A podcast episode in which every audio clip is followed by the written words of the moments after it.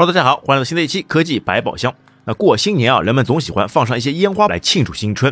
那一来呢是按照传统可以驱魔辟邪，二来呢可以热热闹闹喜庆过大年。那么三来呢，小孩子们都欢声笑语，乐此不疲。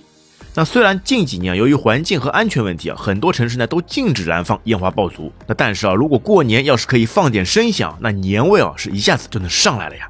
哎，不过你有没有想过这样一个问题啊？那烟花为什么会有各种颜色？烟花又是怎么产生各种不同的形状呢？那这一次啊，我们就来聊聊烟花的原理。那首先第一点啊，烟花爆竹是如何发展来的呢？那么这个习俗啊，在我国已经有上千年的历史。那么最早的时候啊，由于还没有发明火药和纸张，那人们采用火烧竹子产生的爆裂声音来驱逐瘟神，那又或者呢是可以驱散凶猛的动物。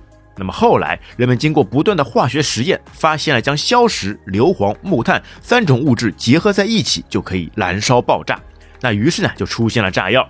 那随后，人们又把炸药呢放在竹筒里面燃放，发现啊可以产生更大的声响。那么到后来，人们发明了纸张，那么这样现代爆竹的雏形呢就诞生了。好，那么接下来，那现在的烟花是怎么制作的呢？那首先啊，要从制作发射管开始，那也就是我们看到的烟花外层的纸皮。那么多层纸张呢，在机器传送带的作用下，配合上胶水，卷成一卷一卷的纸筒，然后切割成一段一段的烟花发射管。当然啊，发射管长度越长，那发射出的烟花的高度呢也会越高。那有点类似于枪筒的原理。那这是决定高度的第一个原因。那然后呢，在烟花的底部加入粘土，以减少后作用力。那随后啊，加入引线，并延伸到外部。那接下来再加入黑色的火药压实。注意，那这里的火药呢，只是起到烟花的推进作用，并不是烟花的主体。那就像是火箭发射时的一级或者是二级火箭那样，那只是呢为了让烟花可以升天。那么这里的火药威力呢，就决定了发射烟花的初始速度。那这也是啊影响发射高度的原因之二。那随后啊，再在发射管内加入固定纸片或者是填充物，那起到在每发烟花发射时的时间间隔。那接下来就是最重要的烟花弹了。那它也是用类似的原理和技术呢，将已经制作好的小型鞭炮呢装入发射管，那随后啊再铺上一层木靴，那如此反复操作，烟花弹、木靴、填充物，那直到装满为止。那么当点燃烟花的外部引线后啊，黑火药燃烧产生向上的动力，把烟花弹送入空中。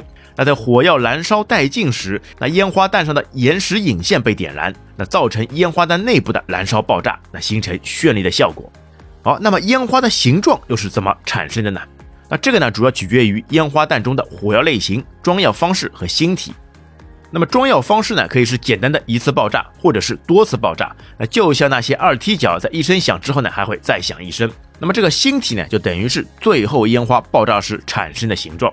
那么这个星体的发射方向和模式呢，取决于烟花的组合方式。那每一级的火药爆炸之后呢，都可以把内部燃烧着的星体推到事先设计的模式或者方向上。那么星体呢，在空中的排列方式啊，就产生了我们看到的各种形状。那么星体又是什么呢？那其实啊，就可以理解为一些金属元素的化合物。那不同种类的金属化合物在燃烧时啊，会发出不同颜色的光芒。那这也是为啥烟花会发出绚丽多彩、五颜六色的原因了。那这个在化学上呢，也被称作为焰色反应。那比如啊，氯化铜会形成绿色火焰，而钠元素加热呢，会形成黄色光等等。